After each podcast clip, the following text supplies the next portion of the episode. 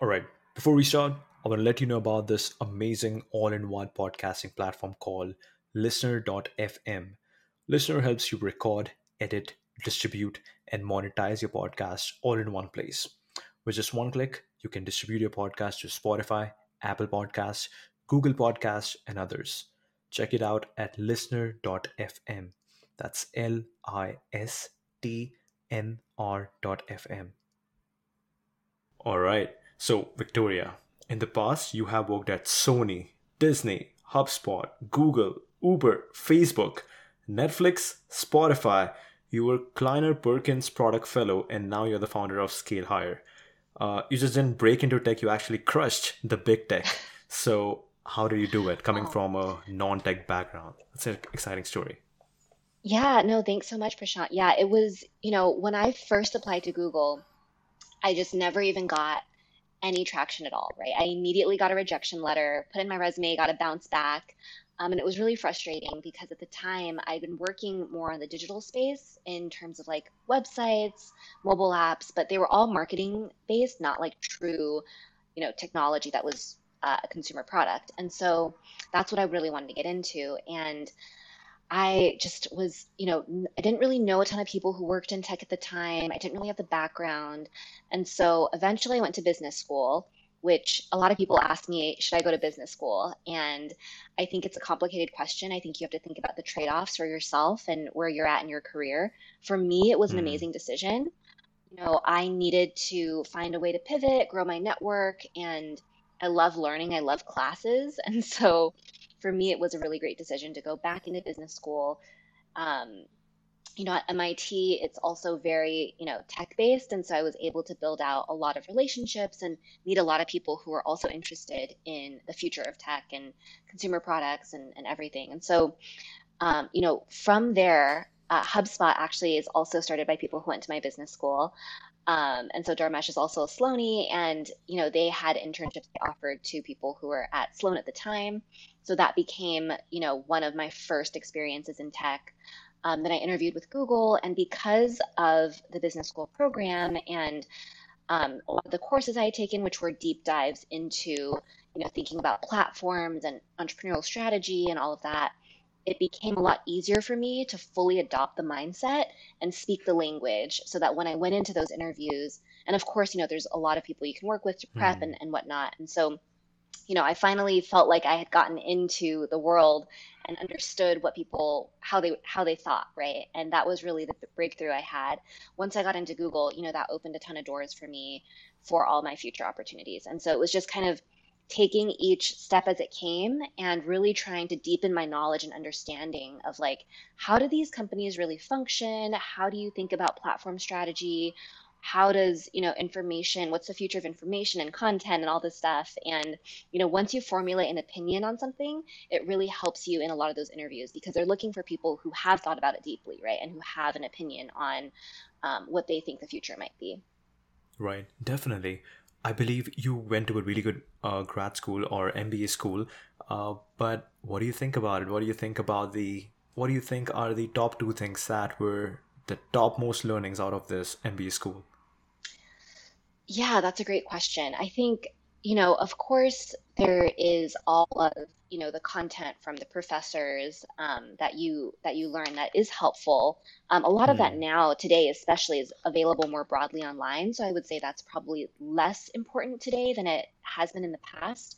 More important, I would say, is just learning kind of the skills for really building relationships. You can call it networking if you want, yeah. um, but really it's building relationships, right? And developing the confidence to do that cold outreach to put yourself out there and just you know really learn how to keep learning at that point in your life right? I think it's easy to fall into okay like i'm doing this career i'm in this job and i feel like business school at least in my experience kind of gave me a reboot in terms of okay wait there's still so much to learn and this is how i can strengthen my learning muscle again and strengthen my relationship building muscle um, and that really helped me at that point in my career Definitely. so i would say those are the two most important yeah, yeah. I think we all say like you know learning how to learn. That's what we learn at universities, right? That's true. Absolutely. Yeah. So after grads or after MBA, you went to all these top companies. Which was one of your best experiences out of all of them? Wow, you know, I think each one taught me something different, right? And I got, and I kind of did that partially just out of sheer luck, right? The opportunity arose, and I said, "Wait, this sounds really cool. Let me go for it." Um, and partially it was intentional. Um, but like when I when I thought about the first role I wanted out of business school, I was hoping for something that was pre-IPO and more of a Hmm. growth stage company that wasn't too big yet. And so um, Uber ended up being a really good fit because it fit that criteria, right? It was consumer facing, really high growth, had a lot of interesting problems and new products they were still launching. Um, so I got to see kind of the insides of building a platform that was, you know, insanely operationally excellent, right? Like the level of accuracy and um, you know thinking that goes into the matching for the rides and the drivers and the two-sided marketplace right all of those things um, i got to be on the forefront of that launching uber pool Hmm. and so you know that's the kind of experience that immediately drops you into what it means to build a consumer product right? If you're literally building a, a technology that allows you to match multiple people on one trip within a capacity using an algorithm like that's um, exposes you really quickly to how all the different you know functions work together across engineering data science operations marketing growth.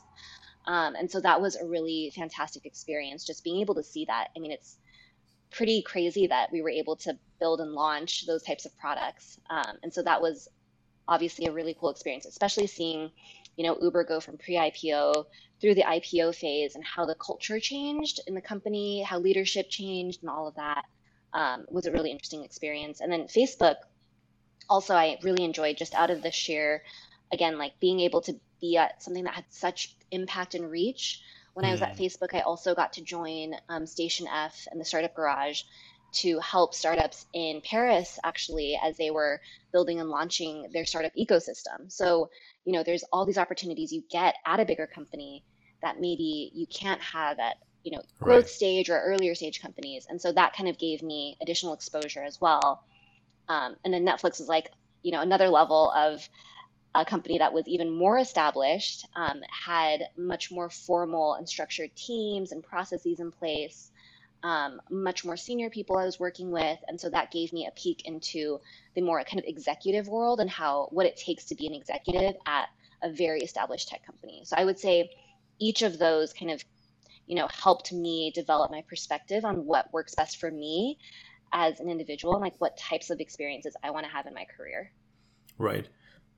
I love that you said Uber because I love Uber Pool. Uber Pool just looks so magical, right? Like you're just sitting over Yeah. there and things are just happening. And yeah, it's cheaper, it's faster, and just looking at like, you know, how the system design would have worked, that's just magical to me. So Yeah. how did you execute that? Let's say right now a product marketer is actually listening to this. How would you Mm-hmm. how would you like can explain them what exactly you did and how they can replicate that wherever they are? Absolutely. I think when it comes to launch, right, you're going to market, the most Hmm. important things to keep in mind are like who are your target audiences? Who are going to be the first people who are willing and excited to try your product, right? So understanding who that target audience is and then mapping all of the unique product features that are part of the product experience to clear value propositions. So what that means is making sure that the feature you have, like for example, on the technical side, you could say, we have this algorithm that's optimizing for the minimum wait time for Uber Hmm. Pool, right?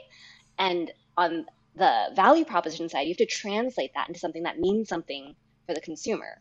So that's the you know maximum uh, maximum 10 minutes of wait time to get you know an additional 30% off your ride, right? And so like finding that connection and architecting it so that it's exciting for consumers and really authentically represents what the underlying technology is uh, delivering, right, with the new feature.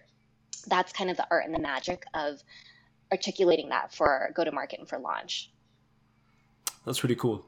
I believe that this is something I've started to believe that when I was at Microsoft, I my first project was a simple Excel sheet work, and the second project was a $25 million project.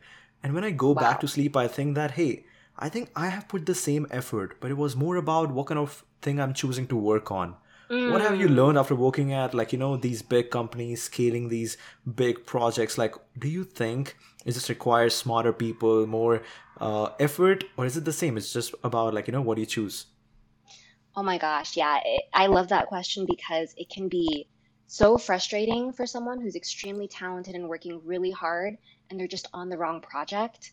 Yeah. And that is very painful, right? You can have someone who, if you had dropped them in a different circumstance or situation, they would have just been killing it and maybe would have made it to like a C-level in a few years. Yeah. Who knows, right? And it's like, that's why I always, when I coach people, I tell them, you know, Hmm. think about your own strengths and what motivates and energizes you and areas where you can continue to improve, but also be really mindful of what environment you're putting yourself in, right? If you plant a seed in like really bad soil that has no nutrients, no water, no sunlight, the seed's still not going to grow, right? Like you have to look proactively, be thoughtful for yourself out of the sake of your own career and your own growth to put yourself in an environment where there's opportunities and where there is support um, for you, right? And, and an environment that will really accelerate and allow you to grow.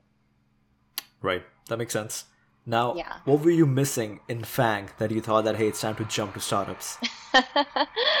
yeah, that's a great question. I know I get that a lot about like why would you leave these, you know, great opportunities? And I think I'm just naturally very entrepreneurial. There's something about, you know, solving brand new problems that hmm. is super exciting to me. And, you know, as so when you join a bigger company, you're working with a lot more people, right? And a lot more teams. And so a lot of the work and your time spent is shifted to focusing on how can I influence people? How do I get the right resourcing?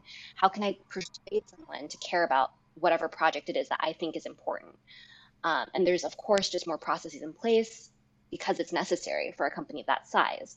Hmm. Um, and while those things are, you know, really important to get good at, and executives need to be good at that, right? It's also, um, for me, what excites me even more than mastering some of those particular skills is I love solving problems and thinking about what might the world be like if we had this solution that doesn't exist yet, right? And so when I felt like I had sufficient experience and again, like the opportunity came along and it happened to be the right opportunity, right? Like Ravi, my co-founder, he's been a friend and mentor of mine, someone I really look up to. And like what I mentioned about finding the right environment for yourself to grow, right? I mean, I couldn't imagine, frankly, a better partner, coach, mentor, co founder for me to work with. And so when he came to me with the idea, it was something I'd already been really thinking about and passionate about. And so it felt like the perfect opportunity to be in. Um, to go through this this journey of building a startup, right? When you have the right person come to you with the right kind of idea, and so so much of those decisions, I think, depend on all those factors. And at that moment, you have to decide is this combination of factors and variables right for me? And is this going to set me up for the maximum success for you know things I want to learn, um, experiences I want to have in my career, and my my ultimate vision for where I want to be. That that makes a lot of sense. Definitely, the right opportunity came across. You grabbed it, and yeah, let's talk about the initial days of scale. Like, how did this entire idea form? How did this idea originate? Yeah, so my co-founder Ravi and I both had been coaching um, different people, and we'd, you know, in our one-on-one calls and catch-ups, we'd talk about like things we observed and just experiences we were having with people that we were coaching. And then Ravi was EIR at Reforge, which is another program Mm. that helps people level up in their careers. That's more kind of skill-based. Um, and so he started to observe this pattern with all the people he was teaching in that cohort. Um, and essentially, what we found was that there's this gap between a lot of these programs that are focused on cohort based learning, where it's high level concepts, um, really deep, very thorough knowledge and information, but often really dense and also not personalized. And so for us, we got really excited at at the idea of having learning and also practice and feedback. And the beauty of coaching is that it is very specific to your strengths, your situation, and helping you apply a lot of really great concepts um, in a way that actually gives you an impact and outcome that you're looking for, right? And so, you know, a lot of the programs would just leave you with the great knowledge, but people would Hmm. fail to actually implement it, not stay accountable, not be sure how they would implement it to their specific situation. Um, and ultimately, you know, it became um, something that maybe just, you know, we've all been there where we've read a really great business book Yeah. and then six months later completely forgot about the key lessons, right? And so a lot of these programs tend to be that way. And we really wanted to change that with scale. We wanted to make the coaching turn all of the ideas into actionable outcomes for the people who are trying to achieve their goals. That makes sense. Do you think four weeks, like what was the format of four weeks? Is this like the first in to actually see people or actually get people to experience what it is like? And then maybe if you are, if you love it, then we can go deeper. So, how do you come up with this program that, hey, in four weeks we can show you results?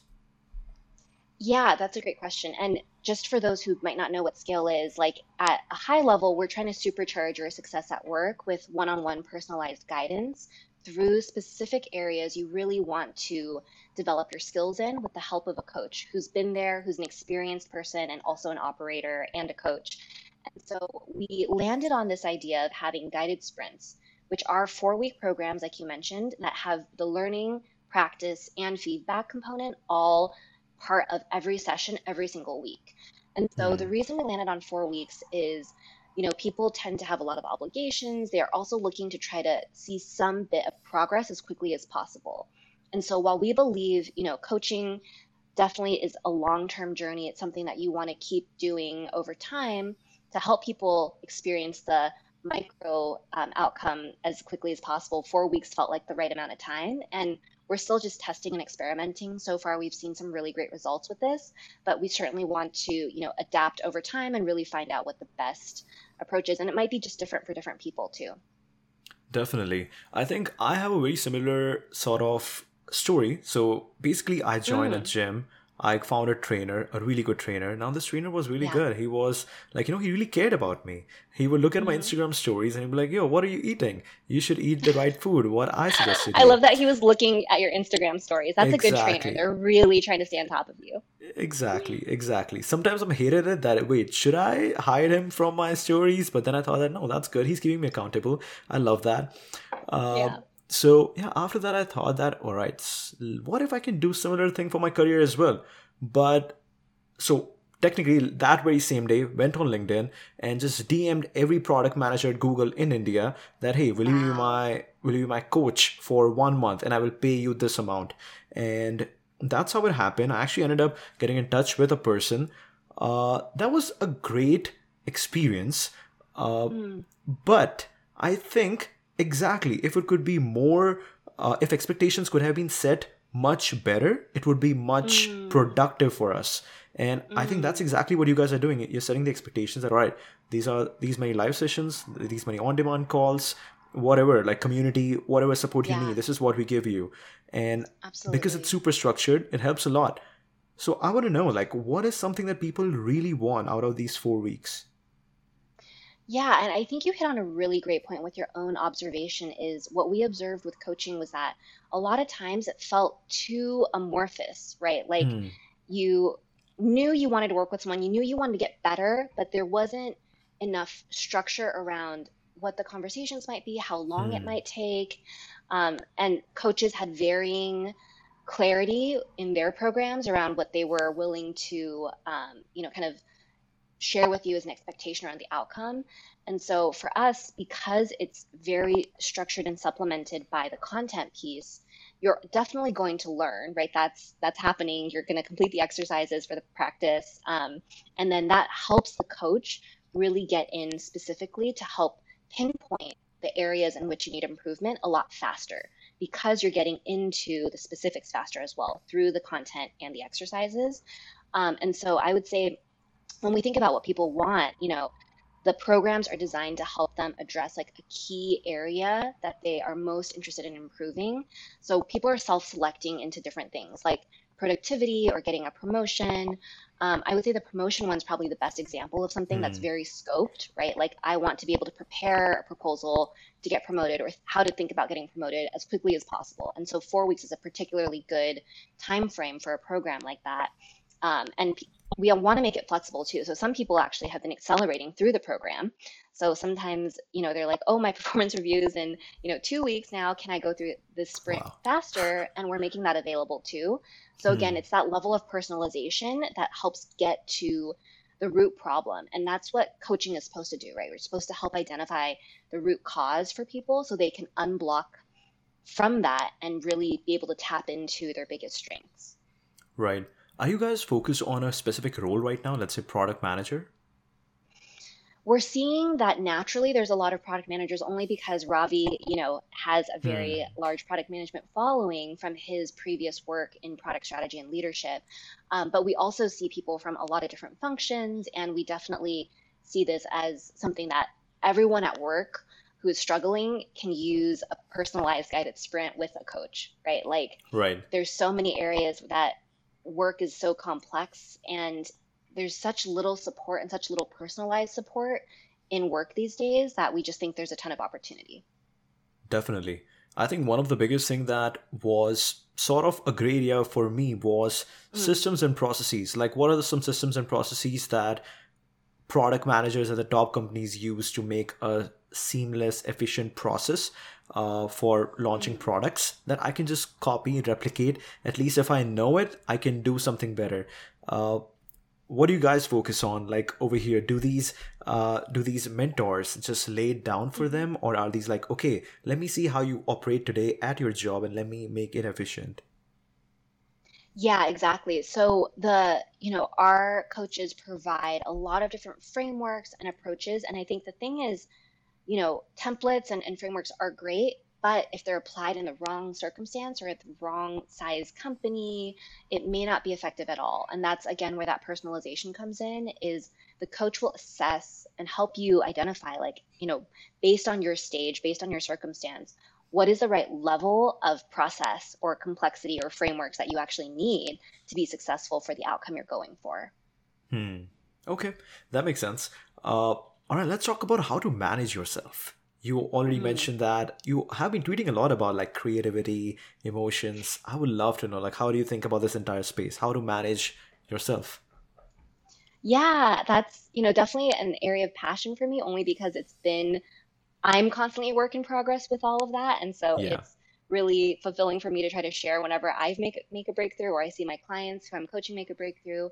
Because at the end of the day, right, like you are you have to be able to understand yourself and activate yourself in the right ways to go towards the goals that you want. And when you rely on external factors only, right, you're not gonna you're gonna lose navigation pretty quickly of your life, of your goals, your values. And so having that deep level of self-awareness of am I staying true to my values? Where am I feeling like I'm getting triggered or where am I losing energy? How can I stay energized? Right? Asking yourself those questions or having a coach work with you to really look hmm at those areas is so important. Um, and you know, when you've developed that muscle to really notice those different fluctuations of energy and emotion within yourself, you're going to be able to activate them at the right moment and the right time. So it's same, you know, when you think about it internally, it's the same as a lot of your external muscles, right? Like if you've never used a muscle before, like you've never done when you go to the gym, it's like, how do I how do I do this, right? It's a big yeah struggle. So similarly, if you've never spoken in front of a huge room of executives before, the first time you're going to be panicking, having anxiety probably, right? And so how can we prepare people and help them moments through coaching? And um, you know, having gone through that myself, understanding myself and knowing what might trip me up and give me anxiety helps me prepare for that. And when I'm able to mentally and emotionally prepare myself for that, then I have a more successful outcome, right? And so it's just a key part of sustaining yourself on your on this very long journey of work, right? And and growth and success. Definitely. That's that's a big one, especially emotions, right? Because we humans are complex. We constantly change. We constantly Oh feel yeah. new things. I think sometimes I would just watch a documentary and that would totally change the way I think about everything and Yeah. yeah, put it into a different direction. Uh, but yeah, that definitely happens a lot. I'm curious. You, I'm I'm actually really curious. that- What was, can you, if you can share the numbers, what were the numbers looking like in the initial days? How did you grow or how did you scale, scale? Mm. Yeah, for scale, I mean, I think the most important thing early on is less focus on the scale right, right away and more focus on product market fit. If you're developing a solution for the first time, before you scale the solution, you better be pretty sure that that solution is the best Yeah. solution for the problem you're solving, right? And I think a lot of people jump to try to scale quickly when in fact it matters more. You know, are you answering the right questions? Are you fixing the right things that are broken. And if you're not, then there's no point in scaling because it's just going to break later on and you're going to waste a ton of money from all your investors and everybody, right? And so our ethos at scale has really been how can we really in the nuances of our product and solution. And so the core North Star metric for us has just been satisfaction from hmm. our members as they go through the sprint. We look really closely at, you know, are the exercises designed as effectively as they could be? What needs to change about this experience? How can we continue to make it better before we really scale it? How can we make sure we deeply understand the problems that our members face and that our coaches face too, so that we develop the right solution for both of them?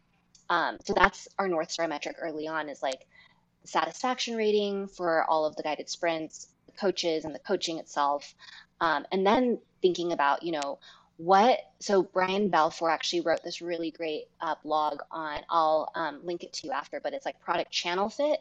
So mm. understanding your audience and understanding where they want to receive this information about your product and service is really key, right? Like you wouldn't, I remember there were times where like, you know, certain B2B companies might try to go onto like Instagram or something, right? And maybe that just wasn't the best fit because people weren't right. in that right mindset to be consuming and receiving messaging about this type of product there. Um, so it really just depends on understanding, you know, what does your target audience want in terms of information? Where do they receive it? And so identifying the right channel will help you scale much more quickly and efficiently because, um, you know, you're not kind of forcing the message onto people in the wrong place in the wrong time.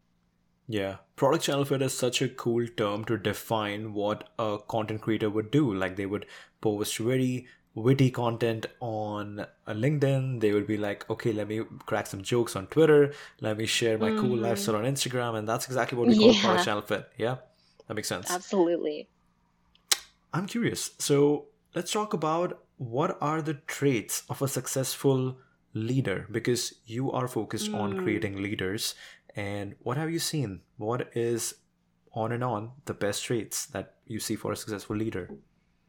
Yeah, that's that's a great question. I think first off, like I mentioned earlier, like self-awareness is just so key, right? You need to be open and willing to look long and hard at yourself to hmm. know mm.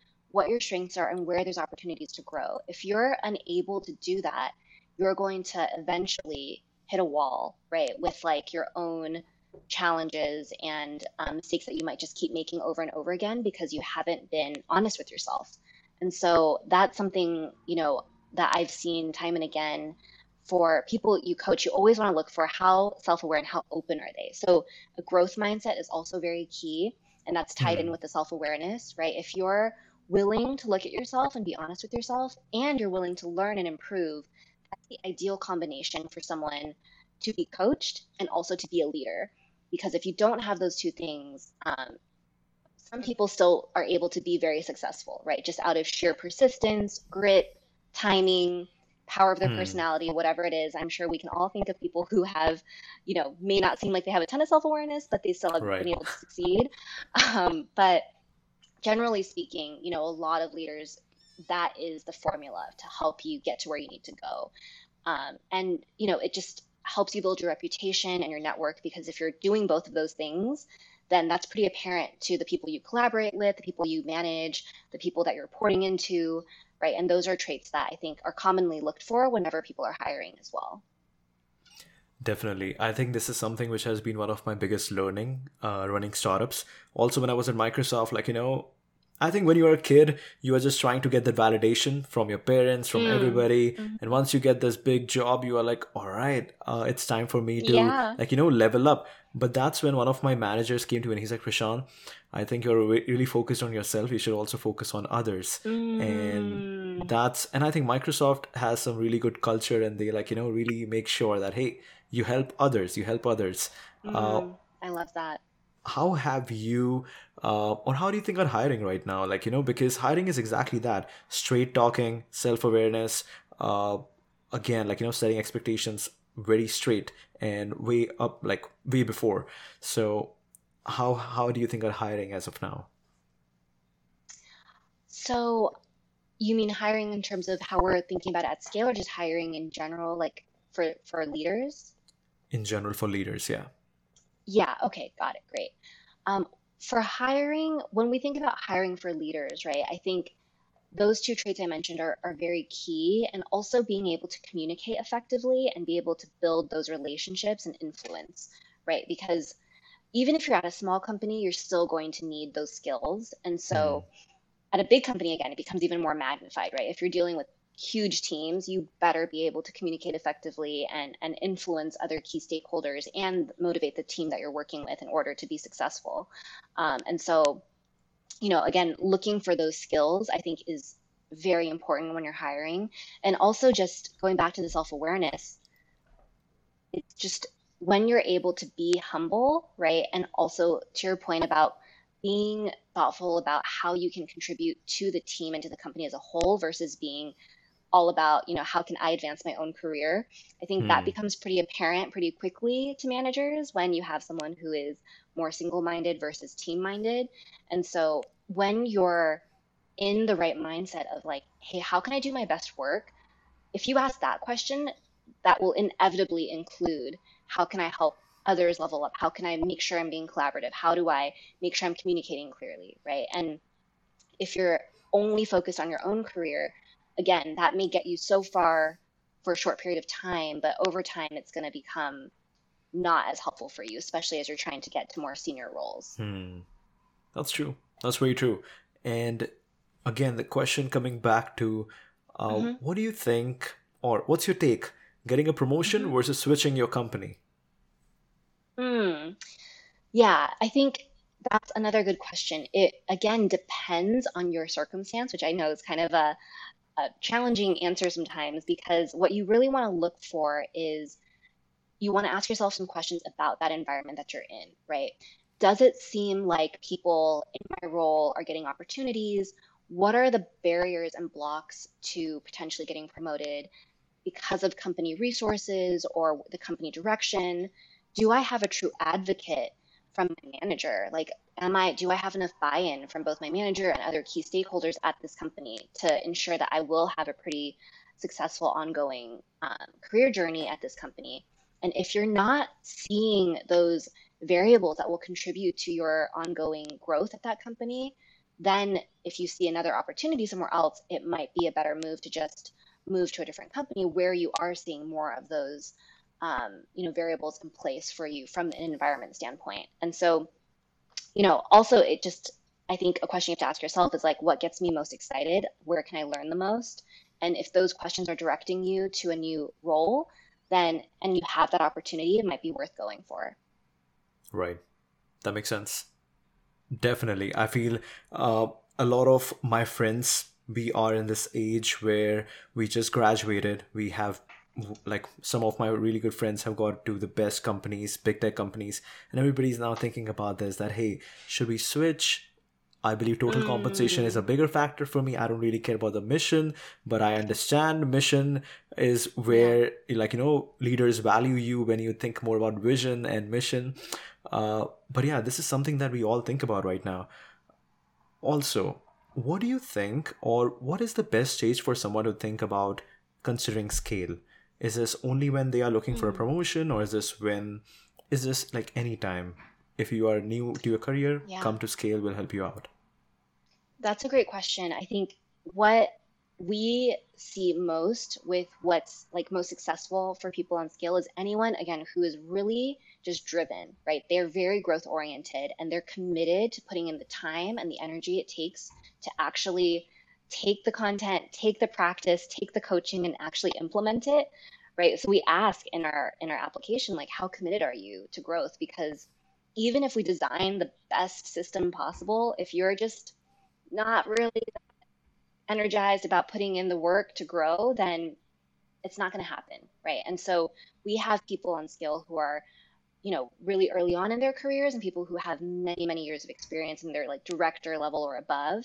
and so it just because it's coaching and it's personalized the you know we really are able to support a really wide range of people across different parts of their career. And our programs also span different areas. So we have programs that are just based on productivity. And so that obviously literally applies to everyone right? Anyone who wants to be more productive and cares to put in the effort they can take that guided sprint. And then there's ones that are much more focused like you mentioned which are for you know leveling up specifically as a PM. Like how can you get better as a product leader? Um, so we do support a wide range. That's, that's that makes sense. Uh, productivity is definitely something that everybody's looking to improve right now. and goes everywhere from just learning or being good at Notion to yeah waking up oh, early. Yeah. exactly. I mean, you can spend hours getting stuck in Notion trying to optimize it, right? And so that's true. Definitely. And especially working from home, that's something we notice too is, you know, a lot of people struggle with motivation or focus. Um, frankly, you know, when you work from home or when you're in the office, depending on the office setup, right? Like if you're in an open office space, that can be more distracting even than working from home potentially. Um, mm. But really, it's developing again that muscle for understanding when you're getting distracted and how to snap back into place and activate the muscle to be productive. Um, which is something that is just once you understand it, you have to just keep practicing it and get you know coaching to really make sure that you're using it and and um, understanding and activating at the right times. Definitely. Because you mentioned work from home, I'm just curious, like what would be your ideal work routine? Like would it be hybrid, work from home, work from office, work from a co-working space? Yeah, what do you think? Yeah, you know, I think I personally am kind of a introvert extrovert hybrid, a little bit more on the introvert side actually, but I do enjoy having Same. really deep focus time to like think and work and like create. I love just having time for creation. And so, but I also get energized working and collaborating with really amazing people, right? So for me, I think you know, seeing people, like being around people, not seeing people because I'm still seeing people every day in Zoom, but like physically being around people at least like once or twice a week is, is a good balance of that. And the rest of the time I'm able to either, you know, hop on Zooms and be heads down. Early point about like the future of work, I really think that it's going to be so much about flexibility and personalization. Like what does what is the ideal environment and way in which this person does their best work? And how can we match them with the roles and the environment that supports that right? Like the compatibility element is huge. And i think now that we've experienced what we have with how work's evolved it's become very obvious to people like whoa like i was in this very incompatible work experience where you know it was draining me every day to go to work and physically have to be in meetings all day and i didn't even realize that until i had the option to hmm. not do that and so now that that awareness is there i think we're going to see just a lot more um, you know, people finding the right places for them um, and companies providing those options that didn't before. Um, so that flexibility and compatibility, I think, is really exciting for us. Definitely. I think I have found a good routine for myself where, like, you know, from morning until noon, I would work from home, again deep work mm-hmm. deep focus and then after that i would just go and work from a cafe because that's where when you mm. see people mm. physically you at least get some energy and yeah. some cafes have a really good vibe so it is setting in the mood absolutely yeah for me i find um, you know there's actually a a little productivity drink I take. It's called Magic Mind. It's like combination of matcha and some other nootropics that okay. help you really snap into the zone. Um, but I'll take that sometimes when I'm getting into like a deep, deep work zone. It's like a little matcha shot, and then it actually helps me really focus for like two or three hours of just deep work. Um, but in my ideal day, I've also adopted the habit during COVID of doing walks and okay, taking yeah. 15, 20 minute walks throughout the day in between meetings whenever I can is so helpful for me. I actually I'm standing right now at my standing desk, but also having like a flexible desk where I can stand and sit and just change things up, I think is so it's like, you know, been proven to be physically beneficial for you, but it also helps hmm. me with my focus as well when I'm able to do that. Because when you're feeling good physically, right, I'm also a huge, huge advocate of great sleep. Because when you're yes. physically in a good spot, you can actually perform and think much, much better. Um, so I always prioritize that because my output is just so much better when I give myself, um, you know, the best kind of circumstances for my body. Have you also optimized your pillow quality and your mattress quality? I do actually wow. have done probably more research into that than I, I you know, I'm willing to admit. But um, I have an Oura ring, so okay, um, that nice. basically is something I wear every night to track my sleep quality, and I've been able to move my sleep score up by like five to ten points on average um, over time, just because of again awareness, right, helps you really hone in on and shift for the outcome you want, and I started to notice like certain types of supplements like magnesium or, you know, certain teas at night might help me with my sleep. the room temperature, you know, the type of pillow. But really, the, the biggest thing I think is just stress management. Even when I've optimized all those variables, if I'm mentally and emotionally experiencing anxiety, experiencing a ton of stress, and I haven't dealt with that, that's the root cause. And no matter how many great supplements you have or the best pillow in the world, you're going to be struggling. And so another reason why like I'm just so passionate about, you know, what we're doing at scale is we deal with the root cause. Like whatever it is that's truly blocking you from succeeding at work, we try to get to that so that you can free yourself up energetically to focus on doing the kind of work that will really push you forward. Definitely. One of the biggest reasons that you see is blocking people to succeed at work not having that insight and that that kind of light bulb moment around where they're even being stuck right and that's where that other mm. unbiased third party comes in handy with you know a coach is you have your manager and you have yourself usually right in the majority of the interactions of feedback um, outside of like performance reviews and we have other additional feedback but that itself be a very triggering and stressful and maybe not open conversation for a lot of people as it is. And so if you're already going into that relationship or you don't have a very open, authentic, and supportive relationship with your manager, then you're going to be blocked on truly accepting feedback in a way and observing yourself in a way that's going to allow you to move forward. And so having an unbiased third party come in and say, whoa, like I'm observing this dynamic or these mindsets or these thoughts that you're jumping to conclusions to or these emotions that you keep having brought up every time you have this type of conversation, you know, how can we reframe your mindset? How can we help, you know, shift how you're seeing the situation and then also shift how you're showing up in the situation? That's where the breakthroughs happen. Um, and sometimes it really does just take that other third party to help you get there because, you know, it's so much emotion and complexity into a situation unless you have some support it can be really difficult to do it yourself definitely and how do you think or how do you manage anxiety because yeah like mm. i believe I, I believe that's in everyone's role but specifically if i talk on myself when i started as a product manager and i learned that okay you have to not only take care of the business side but also the tech side but also the design mm. side and the marketing and the law and the legal stuff and mm. everything that comes across and then your calendar looks like a cluster of just totally like you know different meetings that do not match. There's there's no similar context. Yeah. it's a lot of context switching. So how do you handle how do you advise people to manage anxiety at work? Yeah it's i think there's two parts to that right? There's the internal how you talk to yourself about all of this and then there's the external like tactical and strategic stuff you can implement and do and take action on that will help you with it. So on the internal side you know when you think about these projects and think about yourself and the work what are you actually saying in your mind? Are you saying there's just too much to do. I can't handle all of this. There's just a million projects. I feel so behind. Like what's your internal narrative? Or are you saying okay i know i have an hour set aside to to focus on road mapping and planning. On sunday i'm going to get all of my things you know all my to-dos in a list and tackle it first thing i know i can i know i can handle it right? Like what's that internal dialogue and really understanding and making sure your mindset is in the right place and you're catching yourself before you spiral right? We all spiral let's be real. We all have moments where we're like oh my god this is just too much. I can't handle it. This is all going yeah. to go to crap you know? But um that's where you have to practice again activating that muscle. Whoa i hear myself going down the spiral. I'm going to hold myself back take a moment take a deep breath go back to my tools. What are my tools, right?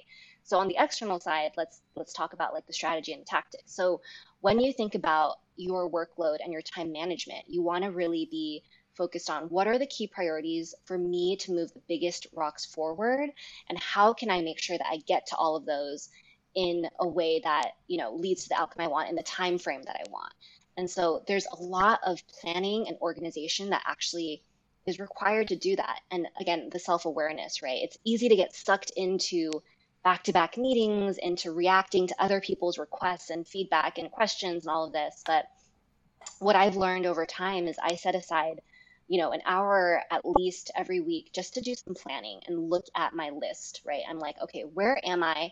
on the calendar what month am i in what day am i on right now right it's been so hmm. crazy and what are the key priorities I, I have at the top of my list okay, what is working or not working?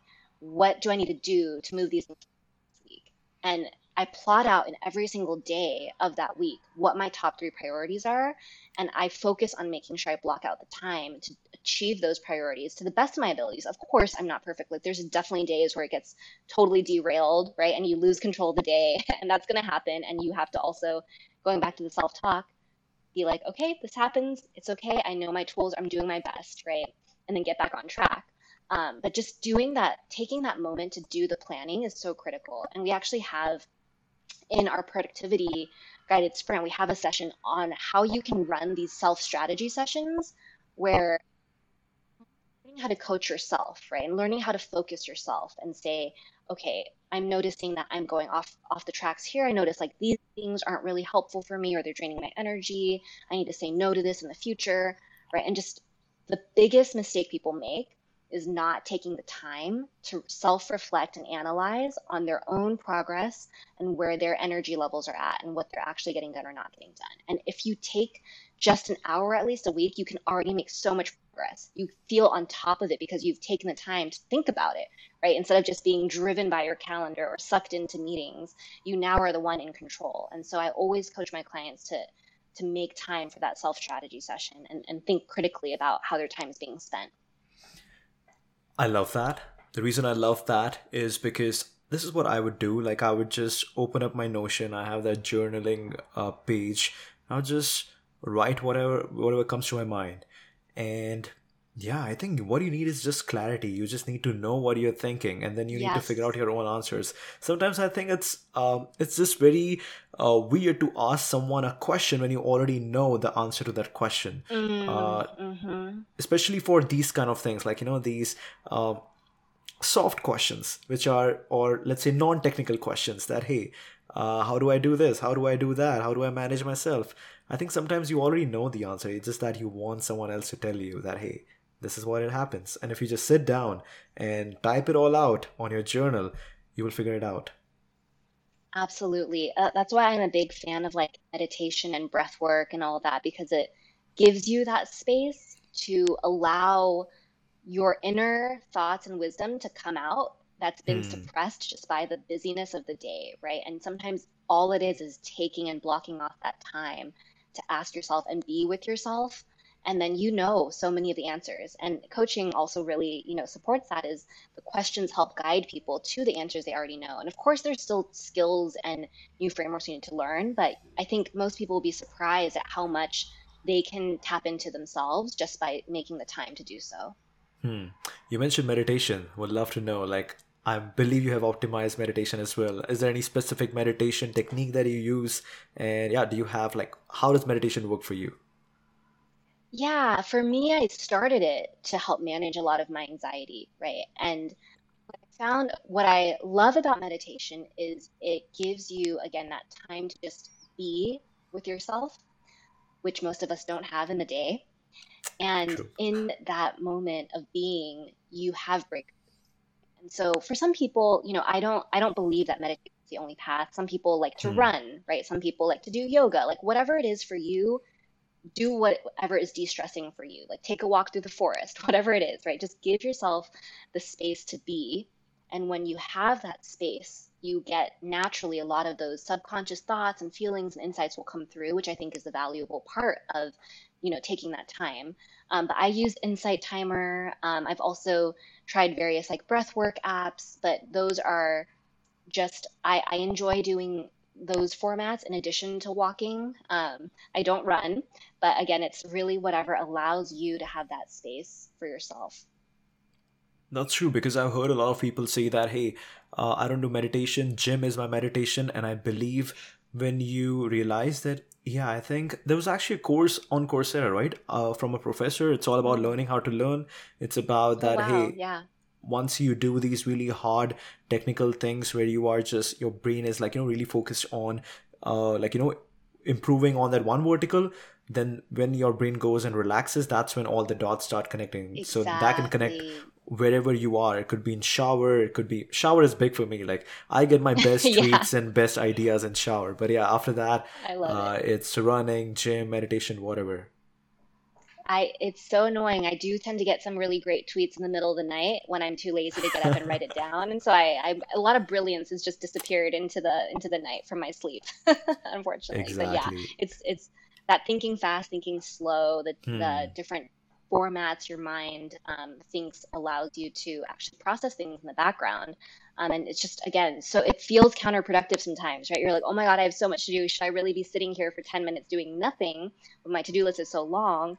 But actually, you're not doing nothing. You're allowing your mind naturally work out some problems for you and surface some solutions for you. So it's actually very productive. Definitely. All right. So I want to go back to talk about product market fit. That's a big one. It's a thing where you already have great courses online. You have Y Combinator spitting out truth and truth bombs over there on about product market fit. It's great. Uh, but yeah, you only learn when you go through it. I learned mm. when I was building my startup, my dating startup, the very first one, we thought that, all right, let's hire an engineer, let's start building. But then I thought that, no, this is not right. After a month of building, mm. after a month of not actually getting results, I took a shower. And that's when I realized I should go and build out an Instagram page, build a community, get people in, get mm. people to experience, uh, or get pe- give people an experience replicating the entire experience that you were supposed to give on your app over here on the page itself. So that's how you can quickly experiment. You can rapidly provide them the best experience. You can manage everything. And that's how we were able to grow. We were able to learn. And that's when I learned the definition of product market fit. When people hmm. come to you, people were literally DMing me that Prashant, when is the next thing happening? And I'm like, this is cool. So I want to learn from I you. I love that. Congratulations. That's awesome. Thank you, thank you. So I to learn from you. I believe you were already coaching, right? You were you were you were doing good at your career, so you're already coaching, and then you slowly optimize that, and that's how you thought that let's put a structure to it and let's build scale. How did the product market fit process look like for you?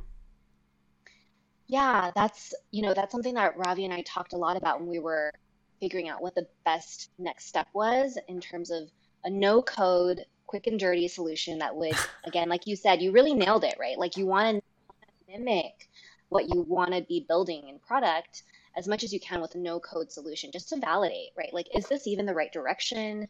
Do people like this? Like, why would you spend hours and a lot of money, you know, building something if it's not the right direction? Again, that's like going fast in the wrong direction is worse than just like taking some extra time in the beginning.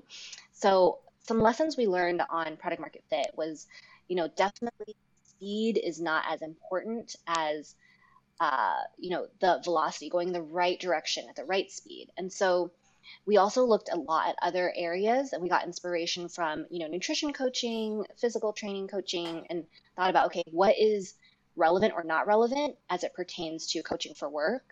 Um, also, we, you know, in that test of the product market fit, you also want to test around the pricing, right? Because Hmm. what people might be willing to do in a no code solution that for free might be very different from the price that you would want to charge for the business model to be somewhat feasible. Um, and again, spending a lot of time with those users, right? Like understanding their pain points, having real conversations. Early on, you're not going to have the kind of data that you need like you would have at like a Facebook, right? You can run an experiment, get some results really quickly out to like millions of people and have a good sense of direction. When you're building a startup, you know, that's why the community like you mentioned, Prashant, like what you did, I think is so smart because when you have people in your community, you're already trying to, you know, talk about the challenge you're, they're facing, help them come up with solutions. When that's happening, you get the feedback loop a lot faster around, you know, am I going in the right direction or not? Hmm. um, and like not being too attached to the initial solution you have because you might have to pivot based on all these learnings that you are constantly getting from all these tests right and so you know for us those were the key ways in which we got to product market fit is like continuing to iterate and we're still early stage so you know there's still plenty of iteration i'm sure to come um, but you know at least having that early sense of feedback from people who are early in your community using a no code experience um, is just so important before you even try to think about scaling. That's definitely true. Uh, that's definitely true.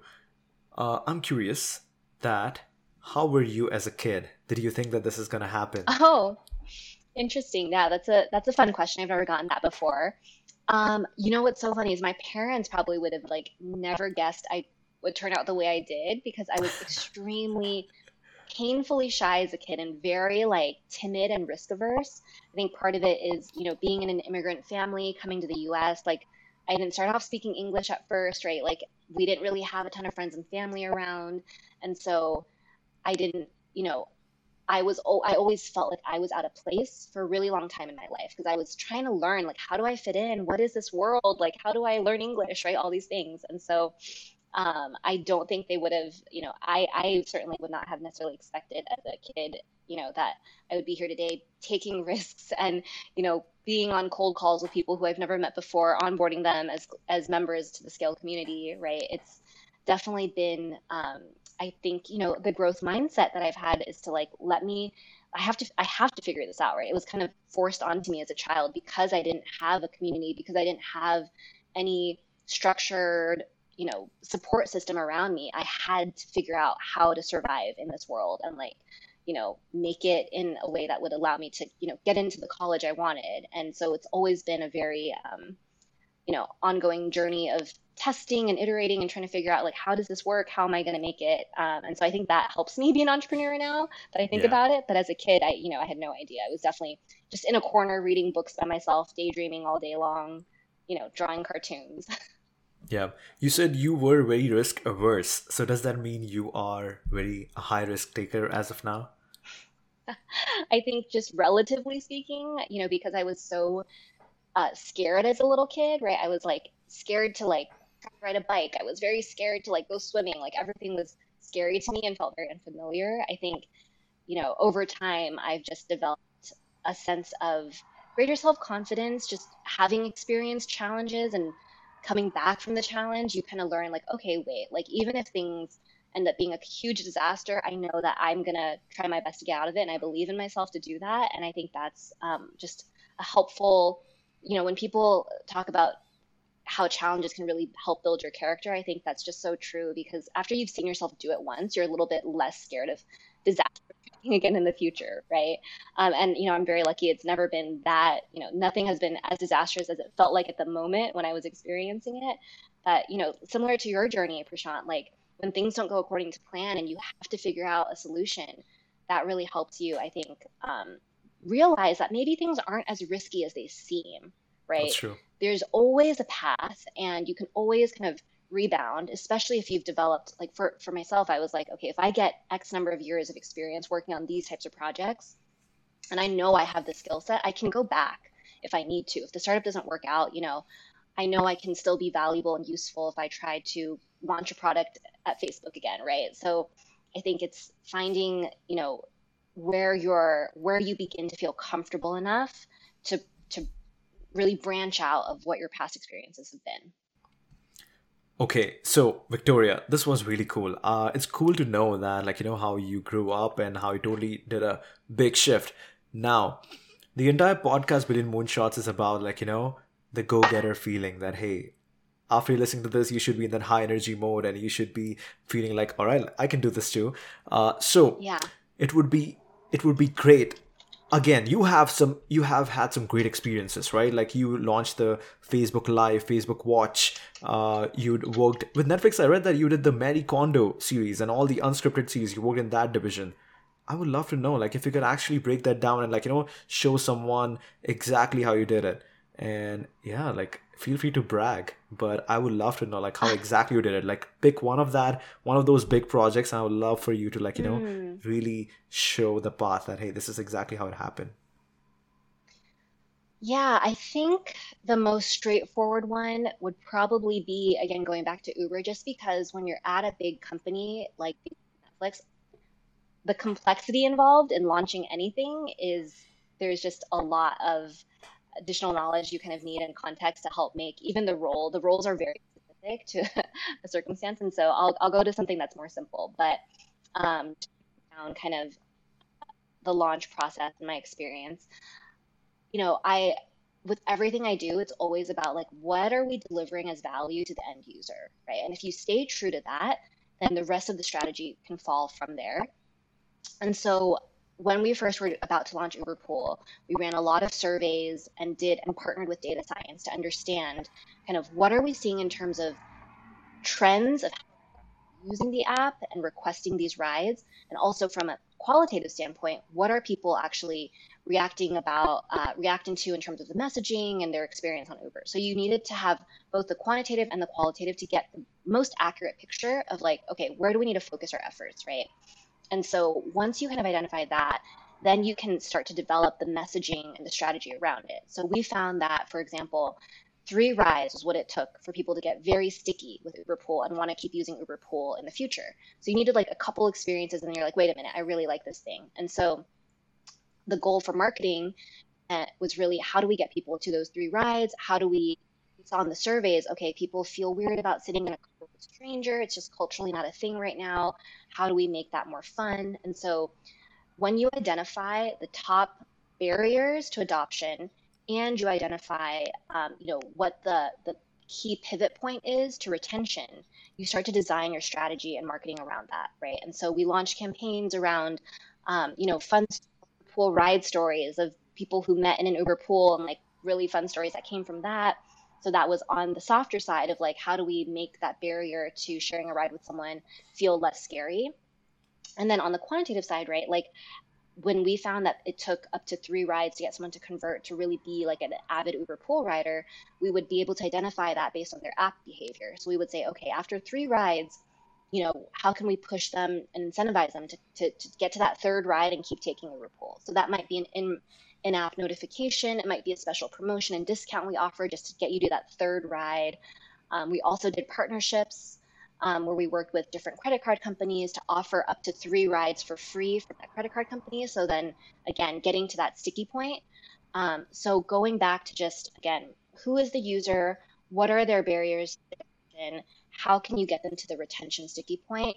That's kind of the the framework to think through, right? When you're trying to get people to adopt and use your product. And so hopefully that's helpful. Hopefully that's a good example of um, you know, kind of the steps I took. But it was it was really exciting to see, you know, when you're able to move the numbers using that kind of data driven, insight driven approach. Definitely. And can you also share the numbers over here? Like, what were the number changes from when you started to when you ended this these these campaigns? Are you talking? Oh my gosh, it's been so long. I can't remember the exact numbers, but we definitely okay. broke into the millions, right? Like we started Definitely. But you know, again, Uber wasn't starting from scratch. Like it was great. It's it's kind of fun to launch a new product with an existing company because you already have at least some existing people to draw from. You're just converting them um, yeah. or encouraging them to use the product more. Um, but you know, we had an existing user base of like millions of people already to target with a lot of those, and then we were able to convert um, those people even further. All right, Victoria, this was good. This was really good. Uh, learned a yeah. lot about the entire uh, coaching stuff. So we talked about anxiety, confidence. We talked about hiring. This was really cool. Thank you. Thank you for coming on. Of course. Thank you. This has been super fun. Um, really appreciate the time. And yeah, it's been a really fun conversation. Thank you for having me.